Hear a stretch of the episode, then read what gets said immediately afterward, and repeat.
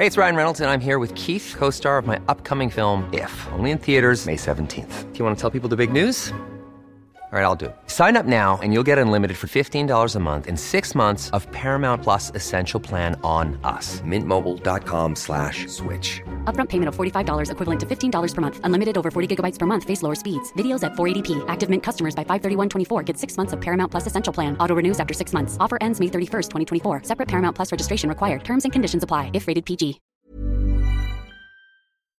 You know, I love salmon so much that once in a while I actually drive up to the Matapedia River in Quebec to go fly fishing. But that's a whole lot of mileage for very few fish. The rest of the time, of course, I purchase salmon at the supermarket, and most of what I buy is indeed farm raised. Mowi Farm Raised Salmon offers restaurant quality salmon right to your plate, and they have been in the business for over 60 years.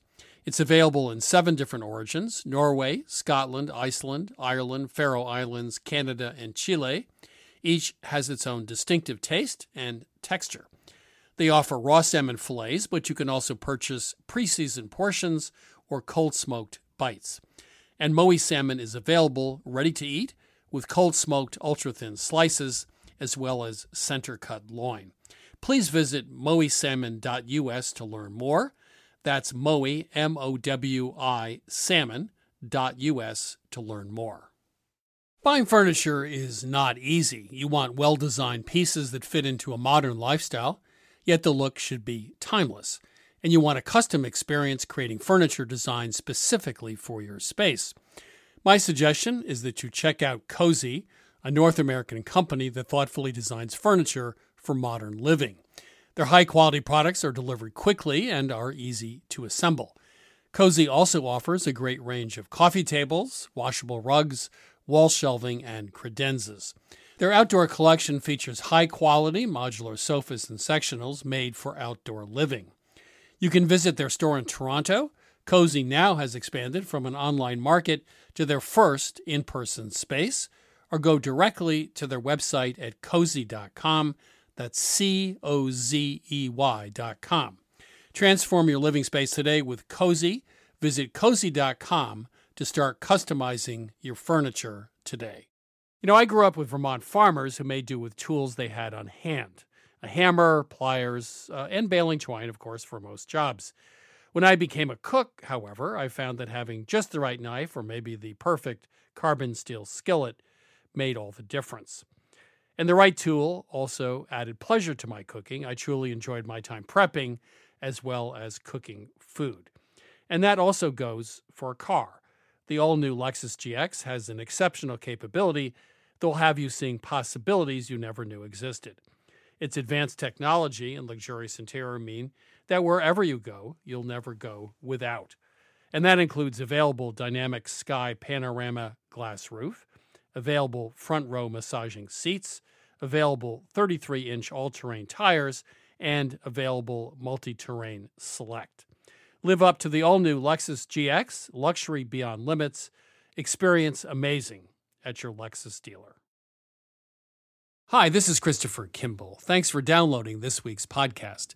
You can go to our website, 177milkstreet.com, to stream our television show, get our recipes, or take our free online cooking classes.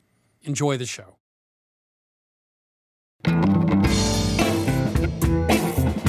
This is Milk Street Radio from PRX. I'm your host, Christopher Kimball.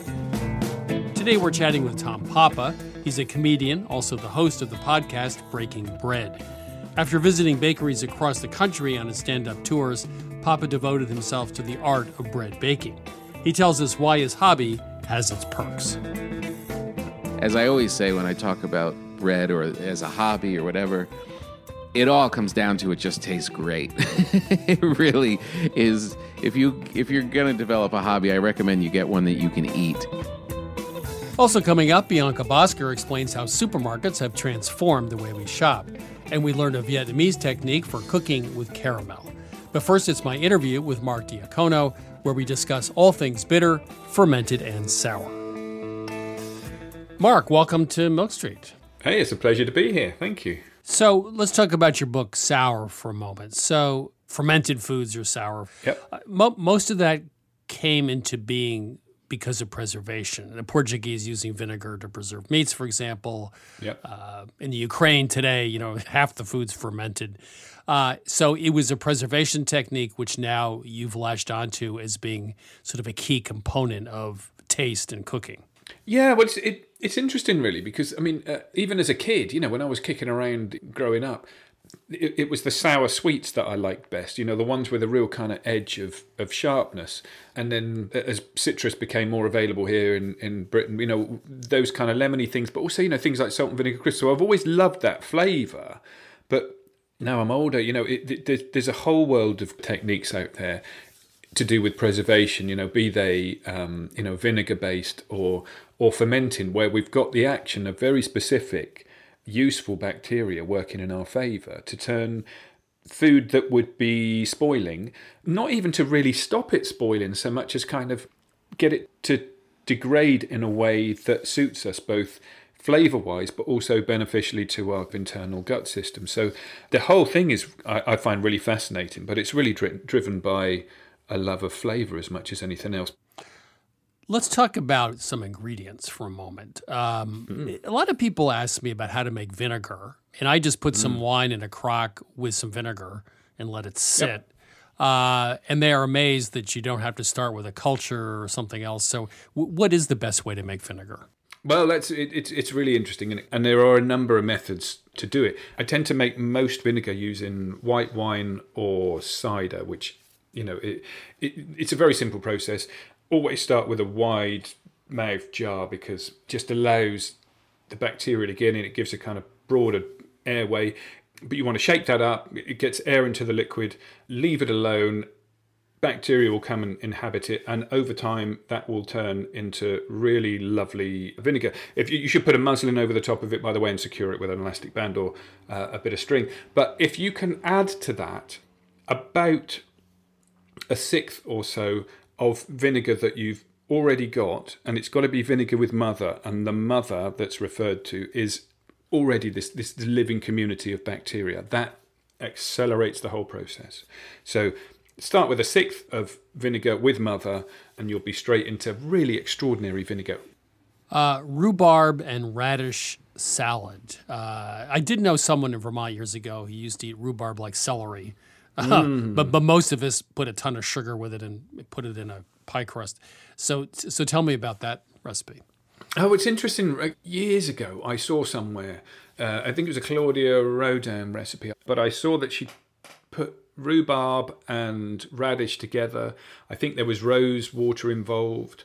And, and it just sort of set a thing in my mind because I do love rhubarb and I'm constantly looking for new ways of enjoying it and I sliced both very, very thinly, and then I treated them both differently. So the vinegar went with the radish, and the rose water went with the rhubarb because rose and rhubarb, there's a bit of rose in rhubarb's flavour anyway, and it just kind of brought that out a bit. A little bit of caster sugar over the top. I mean, so this is really just scattered on a plate.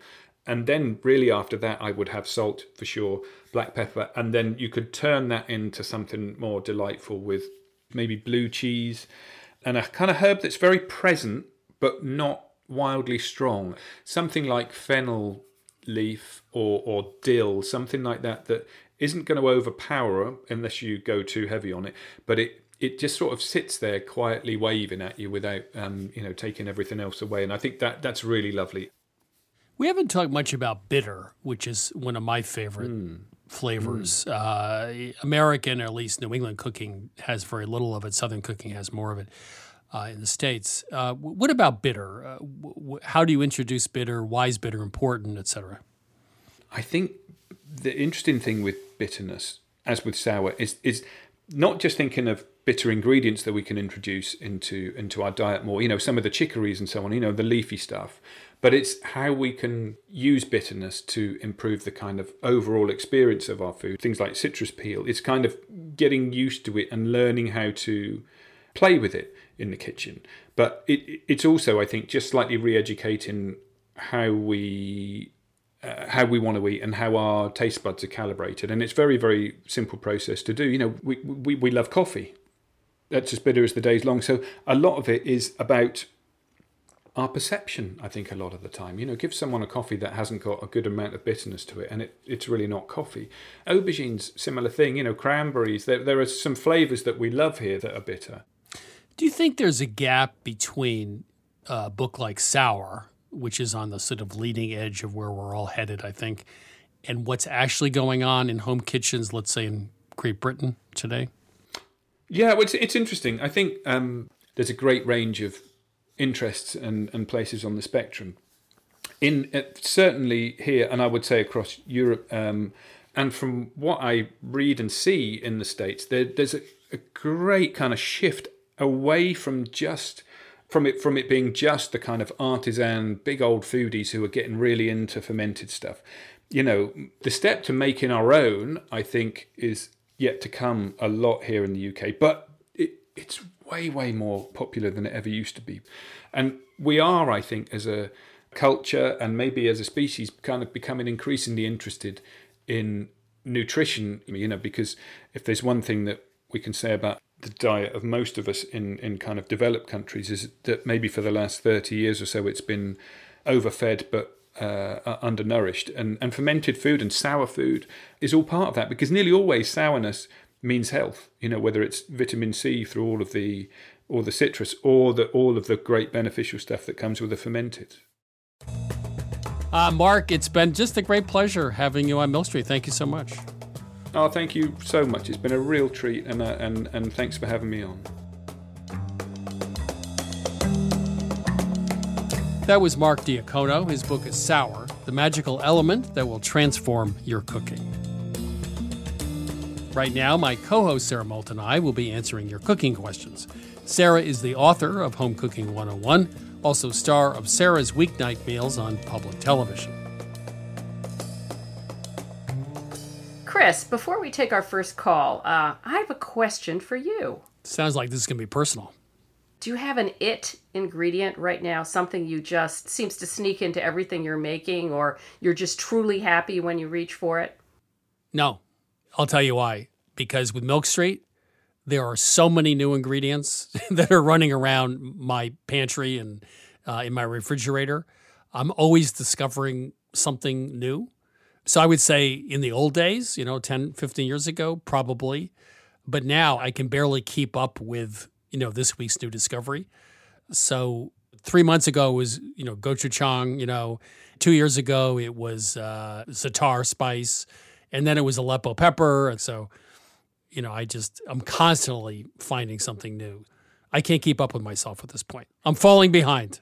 That's both very exciting and also sounds somewhat anxiety producing you know, it's like, oh no, I'm making dinner. Which one of my exciting new, you know, toys do I pull out to play with? Well, it totally goes against my basic premise, which is you only need to know 25 recipes, right? I mean, that eh, just don't worry yeah. about the rest of it. So yeah. I've completely violated my basic tenet of cooking at this point. So, oh dear, you know, oh, well, and that's life, right? It's a fun problem. Any rate, all right. On to the question. Welcome to Milk Street. Who's calling? Hi, this is David from New Jersey. David, how can we help you today? Well, I hope you won't mind if I first say how much I appreciate what you guys are doing. As a self taught cook, I need a lot of teaching. So thank you both very much. Well, thank you. I have a baking question. I don't do a lot of baking, but on the occasions when I do bake, I often see that this is especially when I'm making quick breads, pancakes or muffins or like, that the recipes call for making a well in the dry ingredients and pouring the wet ingredients into the well. And for years, I've been ignoring that advice because it's so much easier to clean the bowl if I do it the other way. So I was wondering, is there a correct answer, or uh, am I okay saving myself the uh, extra cleaning? Let me just say this. You start stirring at the very top with the wet ingredients and pulling in the flour. And that way it's you don't get as many lumps. You gradually incorporate mm-hmm. the flour. I would think that the opposite approach where you have the liquid and then throw in the flour, you would end up probably overbeating the dough. I don't think it matters so much with pancakes, and I'll let Chris weigh in on that in just a second because he's the pancake king. But, you know, if you're making a quick dough, you don't want to overbeat it. So I would argue to actually, I'm sorry to say it, follow the instructions. And uh, Okay. yeah, but now Chris is going to weigh in, and I think it's slightly different with pancakes where it really doesn't matter. Yeah, forget it. Just pour the flour into the milk and the eggs and the melted butter and gently whisk, gently, slowly. You know, a big whisk is a great way to blend dry and liquid ingredients together if you do it really slowly. It doesn't mm-hmm. really beat them, it just blends them if you do it slowly. So that's what I use as a big whisk. But it makes absolutely no difference in pancake batter whatsoever. For pasta, I use a food processor to make my pasta dough and then throw it through a machine. Just roll it by hand, and that's fine. Well, how about quick breads, though, Chris? Yeah, I don't do it. I get the liquid ingredients, the banana breads, and then you add the flour. And if you use a big whisk, you know, where the tines are far apart, you draw that through very gently, you can easily mix them together and it's fine. Hmm. It's not a question of messy bowls, just a question of I don't think that method's really that much better anyway. You know. So you're actually agreeing with David. Yeah. He can do it any which way he wants. Yeah, I, I'm a free love kind of guy, man. I mean, you, you do what you want to do. I'm from the 60s. Yeah, don't worry about it. All righty then. There you go. Yeah. All right. Thank you so much. Thanks, David. Thanks, Thanks for a lot. calling. Take care. Okay. Okay, bye bye. Welcome to Milk Street. Who am I talking to? I'm Bill, Bill from where? Norton, Ohio. Okay. How can we help you today? Well, I'm trying to uh, replicate my grandmother's sauce. They call it in New England red gravy. Uh, I'm originally from Saugus, Massachusetts, which is just north of you. And uh, she came here 34 years ago and made her gravy, and I wrote it down. And over the years, I've gotten away from it. And I had a couple questions to go back to the original. She always took the seeds and the skin off the tomatoes. And then she always heated the paste up in the oil before she put it into the gravy. I stopped adding baking soda at the end, and I switched from white sugar to honey. So there's a, there's a lot of variables I changed there, and I wanted to know uh, why did she heat the paste up? I, I quit doing that sometimes because it was I, I wasn't cooking the meat, and um, is it important to get the seeds and the skin out? I've seen other people cook with it. I wanted to get your guys' spin on how you feel about that.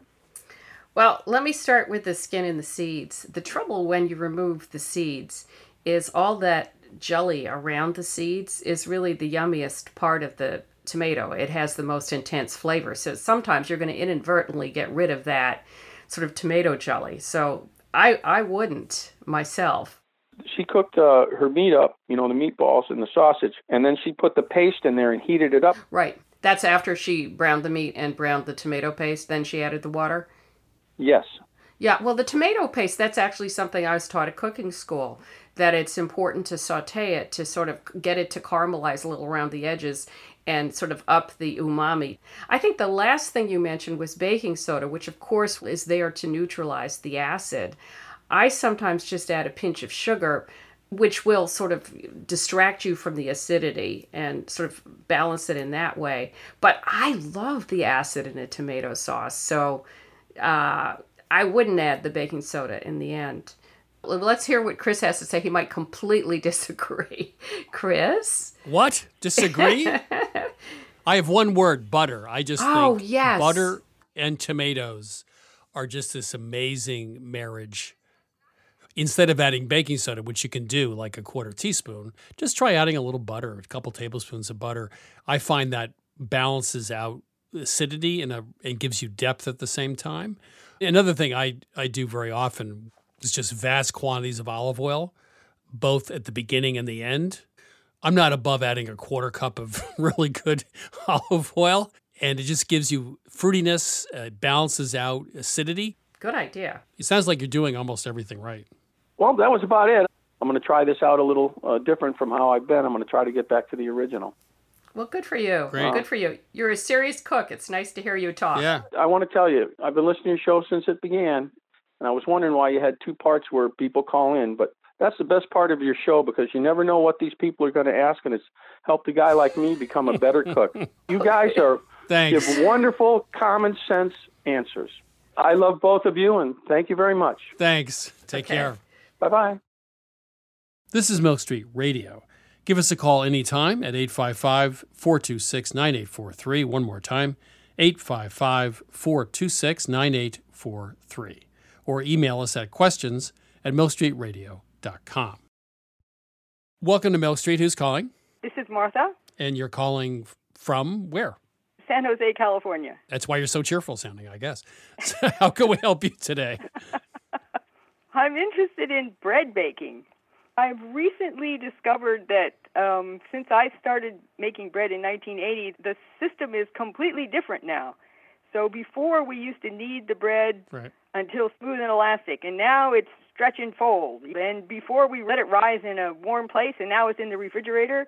And before we baked in bread pans, and now it's on parchment inside a Dutch oven inside the oven. Hmm. so I'm wondering hmm. how and when and why all this changed. Here's my answer. My first VW, you turn the radio on, you turn the dial to get the right station. Right. And since then, the controls on ovens and cars and everything has just gotten worse and worse and worse to the point it's almost impossible to use. So, my quick answer is there was nothing wrong with that method, which is the method I still use. You need the Oh, dough okay. until it's elastic and it like the baby's bottom, the whole thing. You're talking about a no knead bread, I think, with a parchment paper in the Dutch oven. That is a good method. I've done it. You do it because Okay. water and flour together develop gluten over time. You don't actually need mechanical kneading to develop gluten, but you know, it's not going to give you better bread.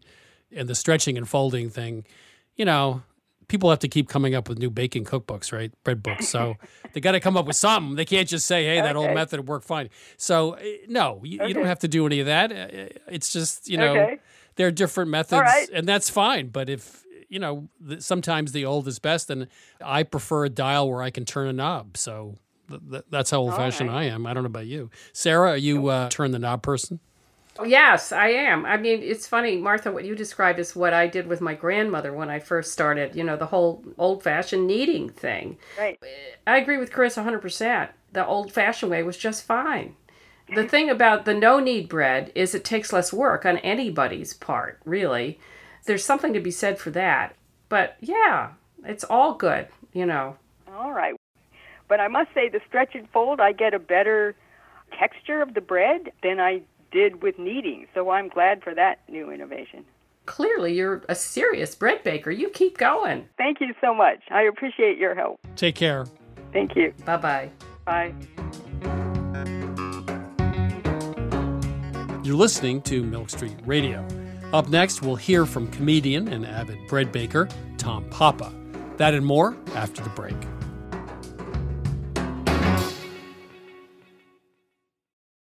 I'm Christopher Kimball, and now here's a word from our friends at Allagash Brewing Company, who love food as much as we do here at Milk Street. Hi, this is Jason Perkins. I'm the brewmaster at Allagash, and I've been making Allagash White in Portland, Maine since 1999. So, a white beer is a very old style of beer. Traditionally, it was brewed with spices of some type, typically coriander and orange peel. And I think one of the things that makes Allagash White distinctive and different is the rare combination of complexity and drinkability. And it's sometimes remarkable to stop and realize that I never get tired of it. You know, I'll open a can or I'll pour a glass and the first sip, and I'm like, man, this beer is good. there are a lot of different ways that folks can enjoy an Allagash White, and here are some of the examples of what folks here at the brewery like to do.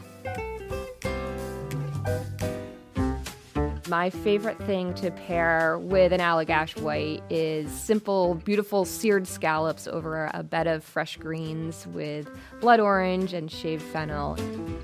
My favorite would probably have to be like an Italian or a hoagie, capicola, pickled vegetables, crusty bread. It's got that nice lemony, zesty character that just gets you ready for the next bite. The ultimate pairing for me is this dish called bossam, which is this like big pork shoulder with like salt and brown sugar. We also call it candy pork in my house, and a little like scallion ginger sauce. It's like lettuce, rice, pork, sip of white, lettuce, rice, pork, sip of white, and it's just perfection. My other top choice was like a hot dog. Like just have a hot dog and have an Allagash White. You don't need to dress it up. There's something about mussels with beer, especially the white, that is just so good. I feel like it goes really well with different soft cheeses that aren't too dominant, but then also with like spicy Indian food. So I think it's just really versatile. I could imagine like something like um like lemon meringue pie. That would be really nice. Pairing Allagash White with carrot cake is a thing of beauty. This maybe it sounds really boring, but pepperoni pizza. I feel like after a long week, having like a nice warm pepperoni pizza and a cold Allagash White is just like you made it. Like you did your week. You deserve this pizza. You deserve this beer. It's perfect in summer. It's perfect in winter. I haven't really found a flavor that I don't think works really well with Allagash White. Yeah, so not only do I drink it while I cook, I often cook with it. So if I'm creating some kind of stew, I'll add a little bit of Allagash White to it. A lot of people use Allagash White in like a fried fish batter. Anywhere where you can add like a spritz of lemon or a spritz of lime, that could be the beer. We are very food minded here at Allagash, obviously.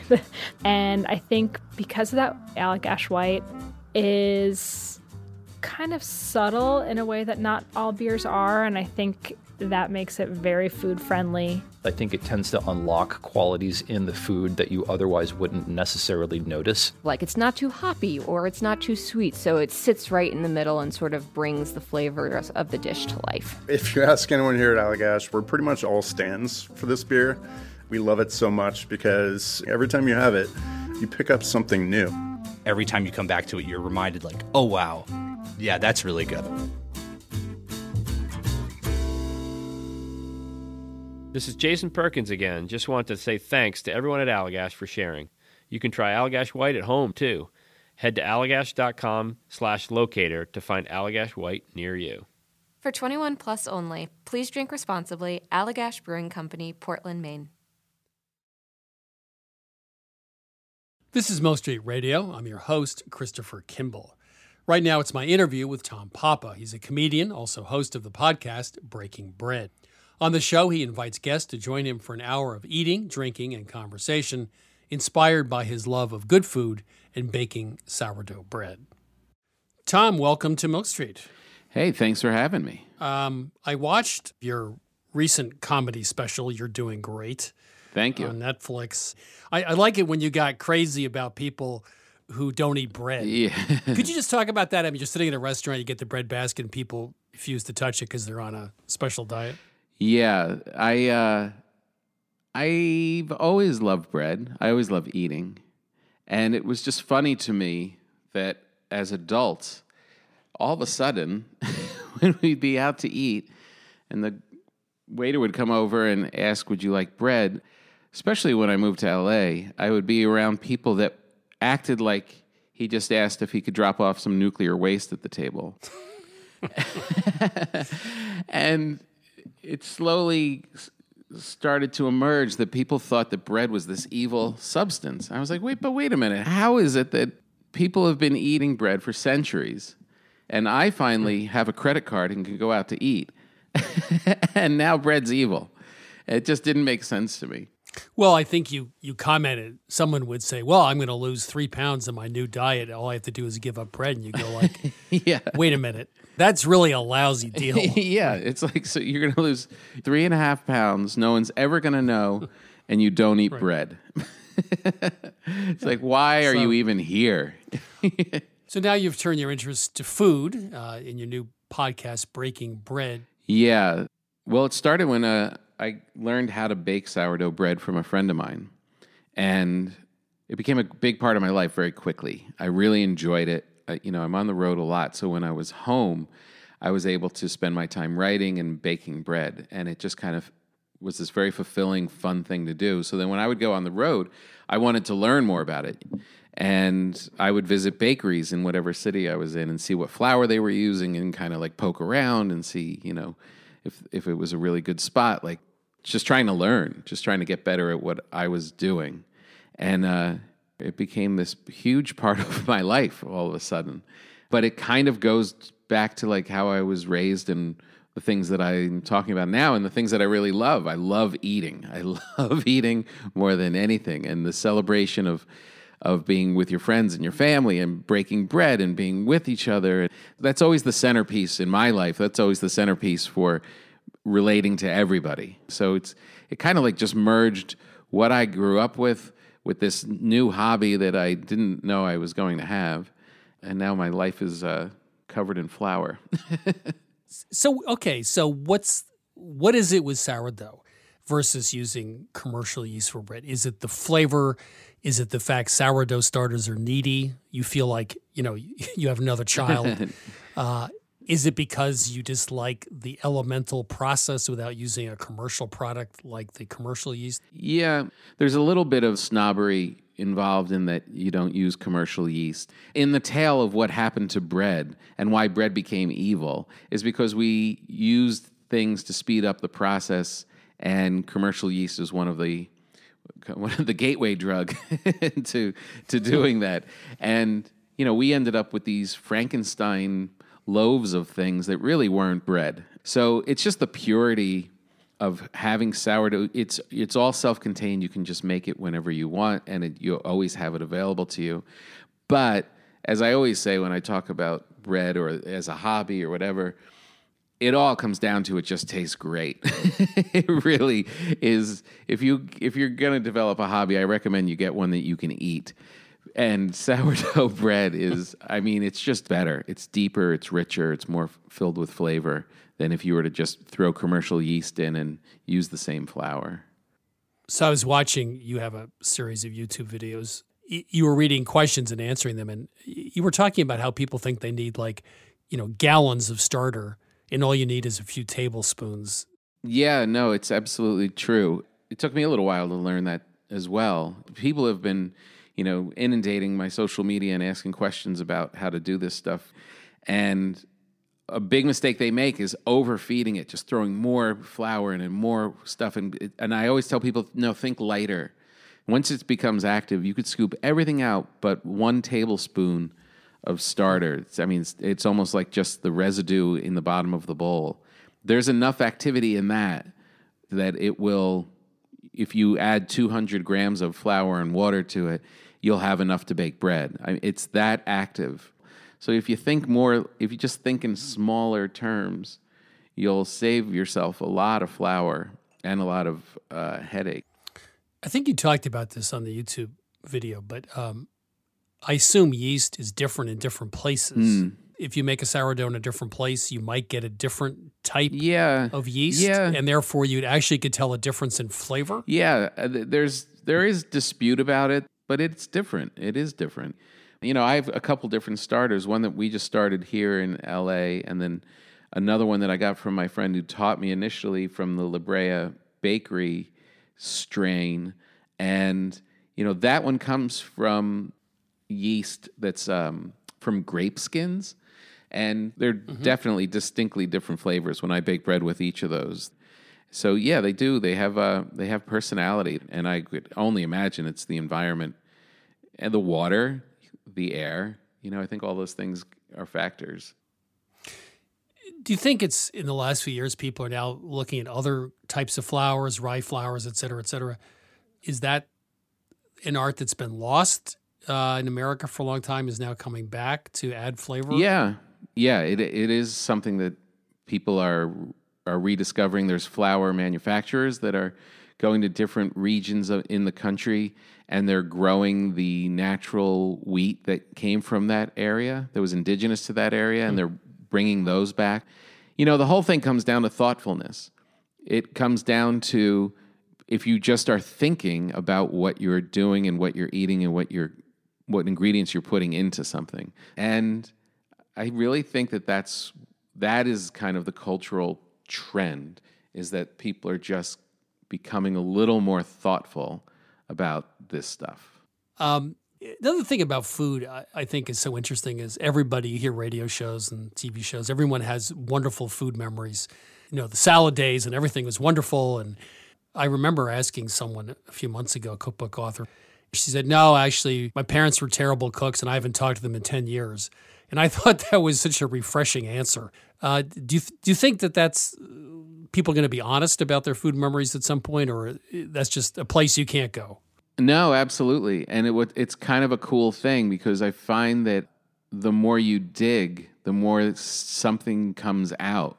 Like I had um, I had Duncan Trussell on the last episode, and there was not the story of like we all sat around and every Sunday we got together and had this. It was, you know, we moved like every couple of months. We were relocating. My parents were splitting up. This one, was, the mother wasn't that great of a cook. It wasn't this.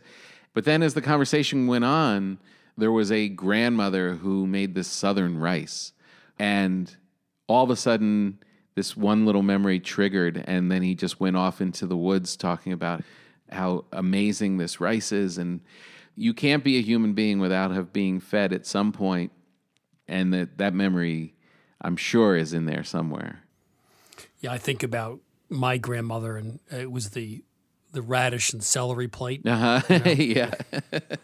that was like, and the roast beef every time. Yep. yeah, I had a similar one. And I would go over and she'd give me a sandwich, probably bologna on white bread. But she was the only person that put a little pickle on the side of the sandwich. And I, every time I went there, I was like, I, oh, you looked forward to that little tiny gherkins pickle on the side and she didn't make it. She didn't do anything. All she did was open the jar and put it down. But that was part of her story. Uh, let's talk about risk. Uh, you say it's life, it's comedy, it's what writing is, and that's what relationships are. It seems like people do everything they can to avoid risk, mm-hmm. but you you seem to embrace it as being essential for happiness, or however you want to put it. Yeah, which does not mean that it came naturally at all. But uh, I have learned that you kind of have to think about what risk really is. Because when I got out and started going down this comedy path and thinking, well, this is breaking away from everyone in my life and who have jobs and that traditional secure path. But it really ultimately was not really risky. It was just different. Everything is kind of almost at equal risk you're always, and I am always creating a little nest and creating something that I think is going to be safe, whether it's professionally or with my family or whatever. But it's kind of an illusion. Oh, yeah. you know, it's the other thing you, you mentioned, I think, is interesting uh, is also the maybe you should call it the inconvenient life, but the idea of cooking, right? Cooking was supposed to be more convenient, right? Mm-hmm. Well, the drudgery, that day to day stuff, is actually the joyful stuff if you look at it from that lens. But we got sold on the idea of convenience as being happiness, right? Yeah. I mean, that race, that running, that trying, like you said, trying to get joy from from the convenience, it kind of left everybody very unhappy. But you make, as I do, a big meal every Sunday.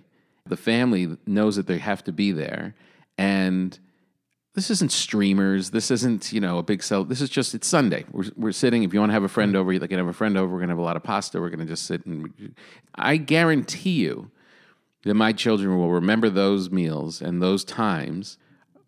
You know, it's kind of like the recalibration between chasing happiness and chasing something that's meaningful. I think that's our confusion.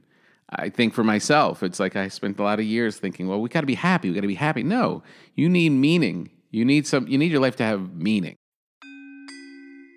Tom, it's been uh, it's been a real pleasure. Thanks for coming on Milk Street. Yeah, well, thanks for inviting me. I appreciate it.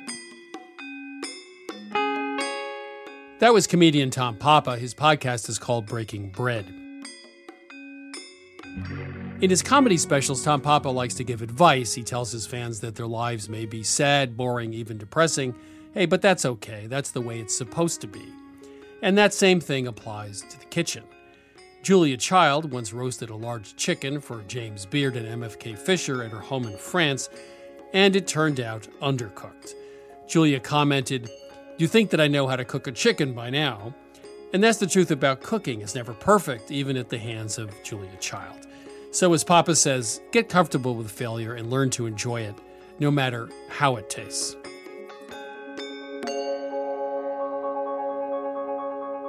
It's time to chat with J.M. Hirsch about this week's recipe Vietnamese caramel chicken. JM, how are you? I'm doing great. Recently, you went to Ho Chi Minh City, I did. Vietnam, and you had caramel chicken, which I think is a little different than what we thought before you went. Yeah, and you know, it's a great example of this kind of push and pull between sweet and savory that you see across Vietnamese cooking. And I found it really fascinating because the sweetness traditionally comes from something as simple as sugar, and the savoriness, of course, comes from the classic Vietnamese ingredient fish sauce. So I was working with chef Peter Cuong Franklin, and he introduced me to this entire body of recipes that marry those flavors in a caramel sauce. And I kind of expected that to mean it would be heavy and dense and just way too much. But actually, it was incredibly nuanced and really very good. So you start, I would assume, I'm making a caramel sauce. It's just sugar in water in a wok? Yeah, pretty much. Well, actually, he just did it in a saucepan. It was really incredibly simple. I mean, all he did was take like a quarter cup of sugar, combine it with a little bit of water. Some people use coconut water, which we really like, and simmer it until it darkened to a rich, rich caramel. After that, all he did was season it with lime juice, lemongrass, and of course, fish sauce. And the combination was so light, yet had so much depth to it. That was it. So this goes on chicken, it goes on seafood, it goes on almost anything? Yeah, it was really interesting because he showed me a number of different ways to use it. He used it on shrimp, he used it on pork belly, he used it on chicken, all sorts of seafood. And, and in every case, the finished dish ends up being lacquered and in addition to being delicious, it's also beautiful. And the flavors were really rich, but also bright and light. And I think that's the part that I liked most because I expected caramel to be heavy and dense, but it actually really played so well with the flavors of whatever he threw in it. So Peter Franklin sounds like he was born in New Jersey, um, but, but evidently he was born in Ho Chi Minh City. Does he have a restaurant? Is he, He- cooking in a food stall? Or? Yeah, he was born in Vietnam and adopted during the 70s. Eventually, he made his way back to Vietnam, where he opened up Anan Saigon, a restaurant in Ho Chi Minh that pays attention to tradition but isn't afraid of pushing the tradition in new directions. And it's in the middle of this kind of chaotic market, and you know, he literally just goes out his door and grabs the freshest, most vibrant ingredients and brings them back and transforms them. It was really a fascinating experience. So to make this at home, you make the sauce, and then what about the chicken part? You throw the chicken in and you cook it right in the sauce. And that's the best part. And it's a very gentle way of cooking. And so that you kind of preserve the tenderness of the protein, whether you're doing shrimp or salmon or chicken or pork, whatever. Uh, but then again, the result, of course, is this beautiful lacquer that is so flavorful. Well, you know, we're always looking for something simple to transform the ordinary. So it would seem to me a caramel sauce with fish sauce and lime juice and lemongrass and, uh, of course, sugar is the perfect way to do that. I mean, you could do this on a Tuesday night. Absolutely. 20 minutes. JM, thank you. A recipe from uh, Peter Franklin in Ho Chi Minh City, Vietnamese caramel chicken. Thanks. Thank you. You can get this recipe for Vietnamese caramel chicken at milkstreetradio.com.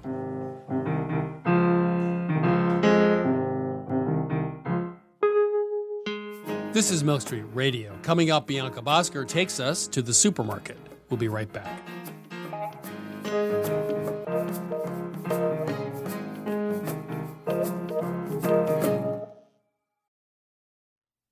You know, wonderful pistachios have become my go to snack. Now, I could list all the health benefits. They're a good source of protein, fiber, and unsaturated fats, but for me, flavor comes first, and that's why it's pistachios, not peanuts, in our household. Wonderful pistachios come in a variety of flavors and sizes, including sea salt and vinegar, chili roasted, and smoke barbecue. Check out wonderfulpistachios.com to learn more.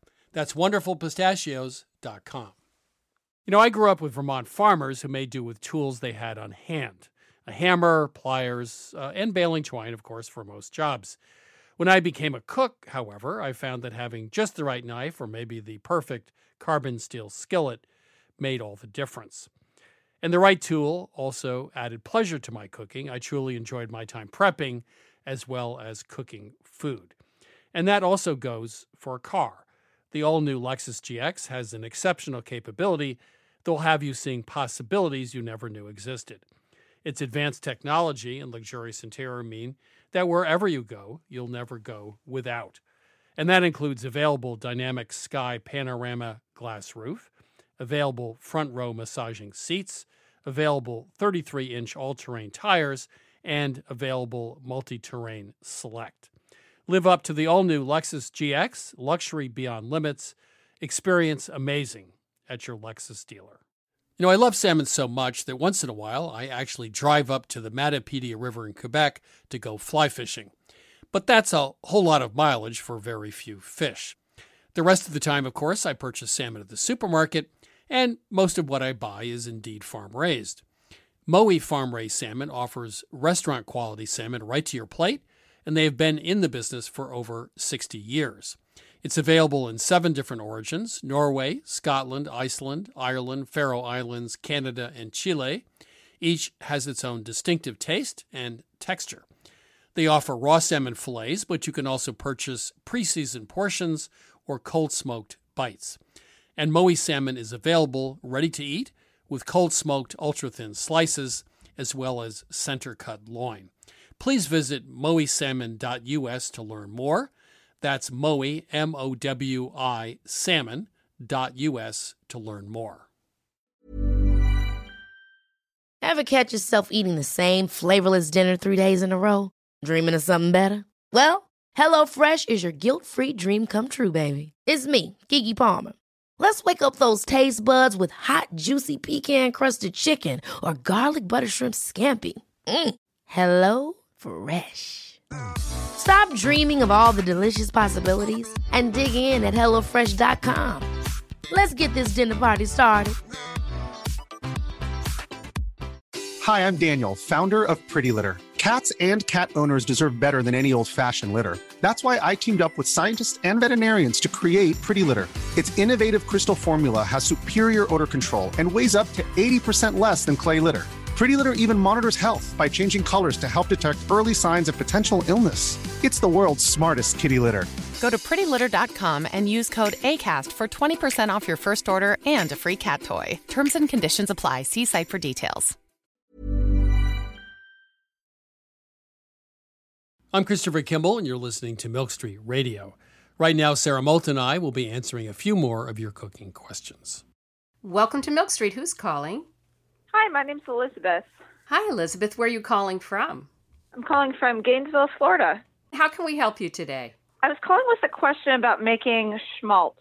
Oh, nice. Yeah, there was no chicken size like I'd normally buy, so I'd gotten ones with skin on them, and I figured why waste the skin? So I started rendering it down, and about halfway through that process, I realized I've really no idea how to make schmaltz correctly.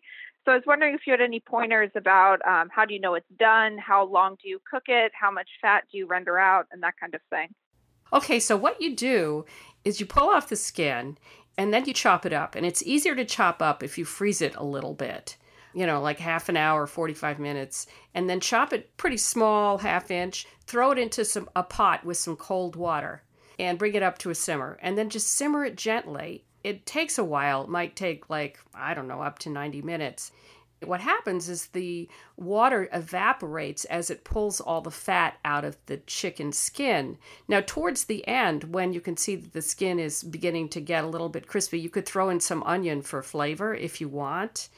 And that let it keep going for a little while longer. The ideal thing is to end up with clear chicken fat. And I actually like the skin part you know, yummy, crispy stuff. It's sort of like chicharrones Mm-hmm. with pork. And you could use that as a garnish for salads. Just strain it out and then dry it and sprinkle it with a little salt. Okay. Chris? Yeah, I mean, that's what the water's for. It's the same as rendering pork lard. You don't want to overly brown it, uh, so it's a nice, light flavor and color. But I know in Mexico, the pork lard's dark brown, uh, and they like the color and they like that extra flavor because it's used as sort of a base on tlayudas and other things.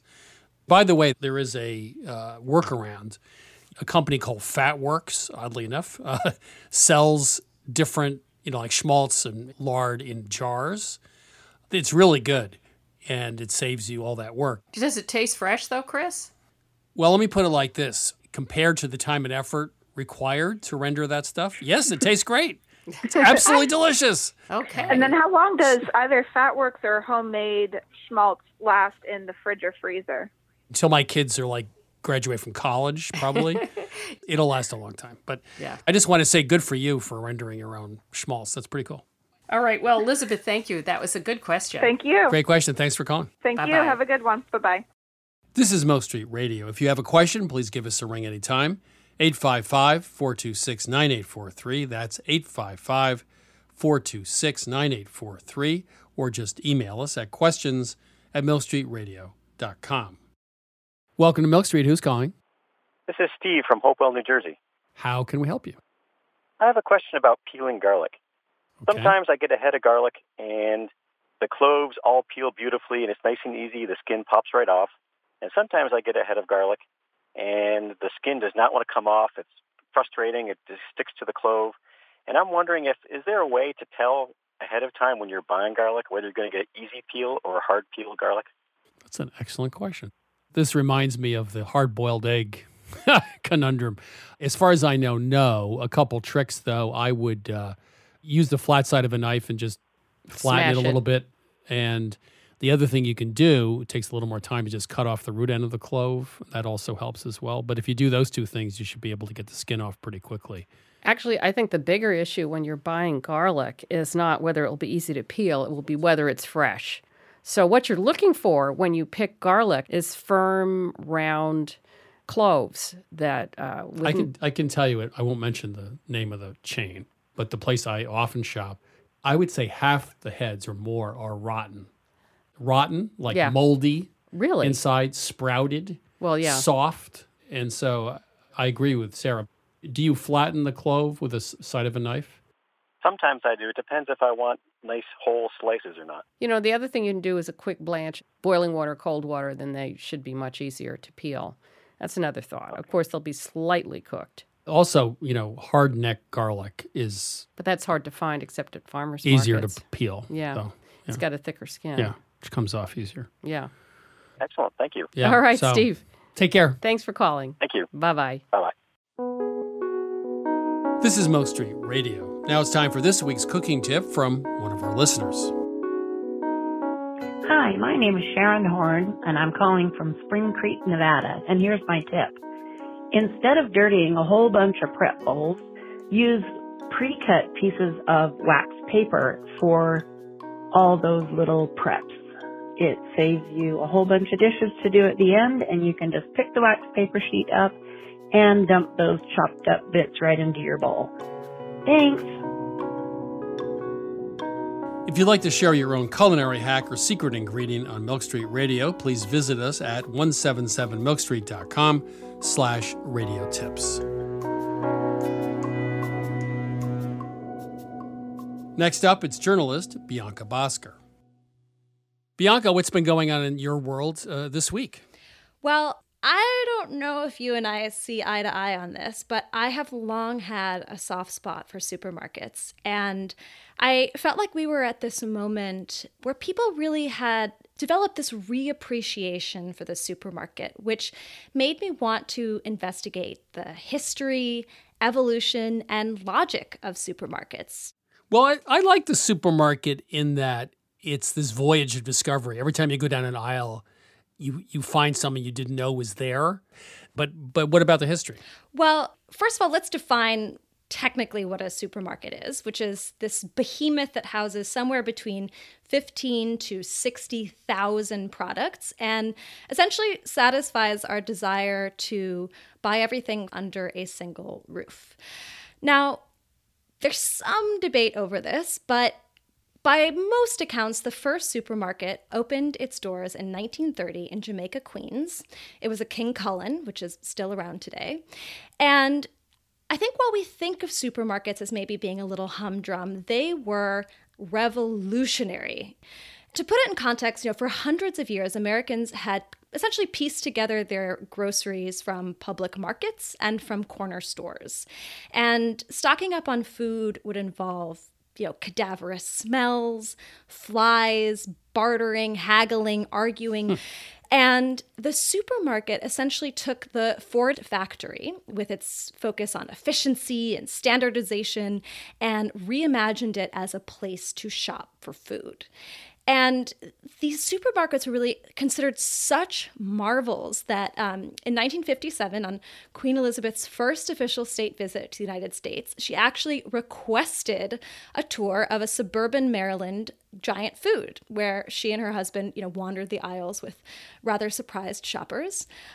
Likewise, uh, Yeltsin, on his own official state visit, was apparently more taken with a supermarket than NASA's uh, Space Center, because he later wrote in his autobiography that what soured him on communism was this view of the excess and plenty of the Texas supermarket that he went to visit. Hmm. Now, in the 90 or so years since, the supermarket has swelled in size. The average supermarket is now something like 42,000 square feet. But what I find interesting is actually the design hasn't changed that much. Well, one thing I always wondered about is uh, there's a Whole Foods in Boston and one in Portland, Maine, I go to occasionally, and they're totally opposite. That is, in Boston, the produce is on the left, and in Maine, the produce is on the right what they sell, how the aisles are structured. There's a lot of differences. So I would assume the chains have to customize their marketing and design to the specific market they're in to a large degree, right? Well, to some extent, but I would wager that at least what's similar about those supermarkets you're describing is the fact that they open with the produce, right. whether it's on the left or whether it's on the right. It's sort of the beginning of your experience.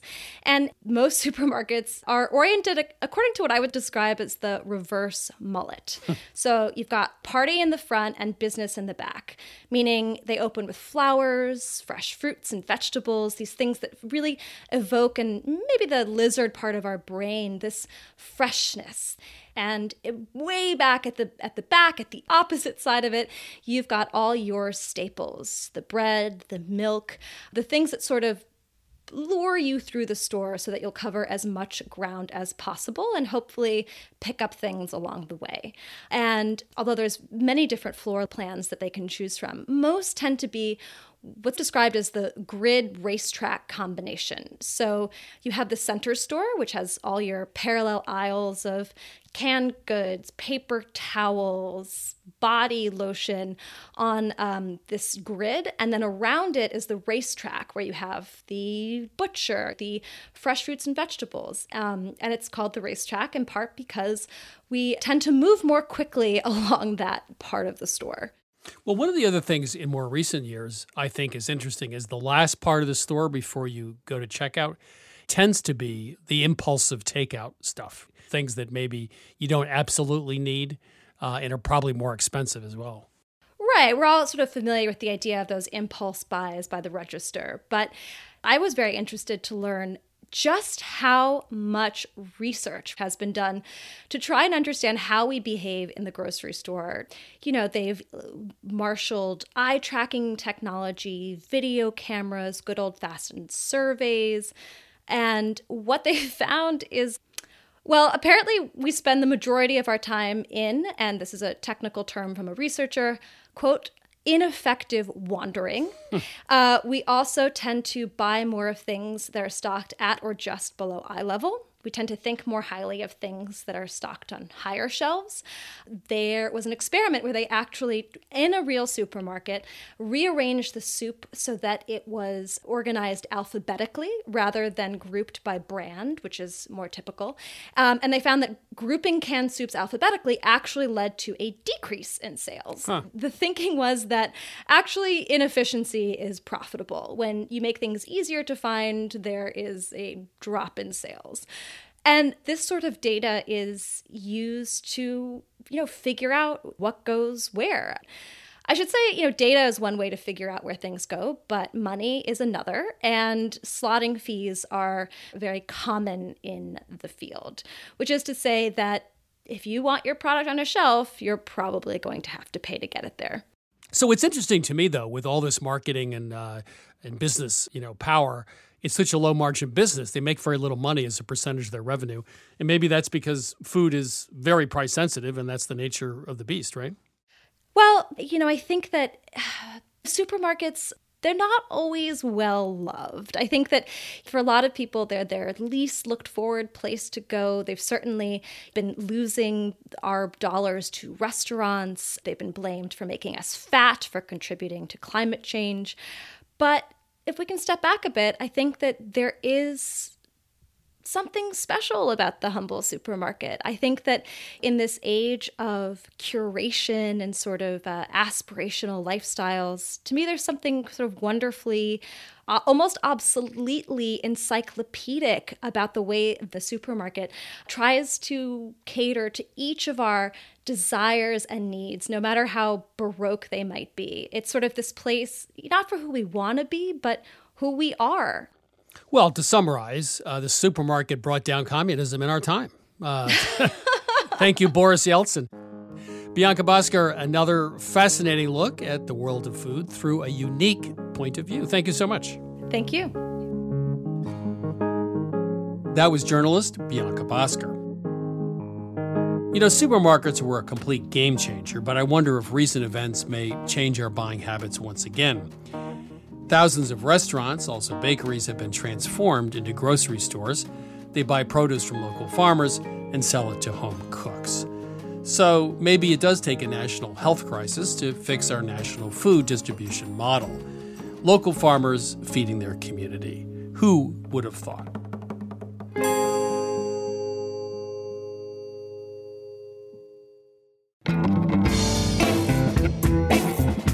That's it for this week's show. If you tuned in too late or want to binge listen every single episode, you can download Milk Street Radio on Apple Podcasts, Spotify, or wherever you find your podcasts.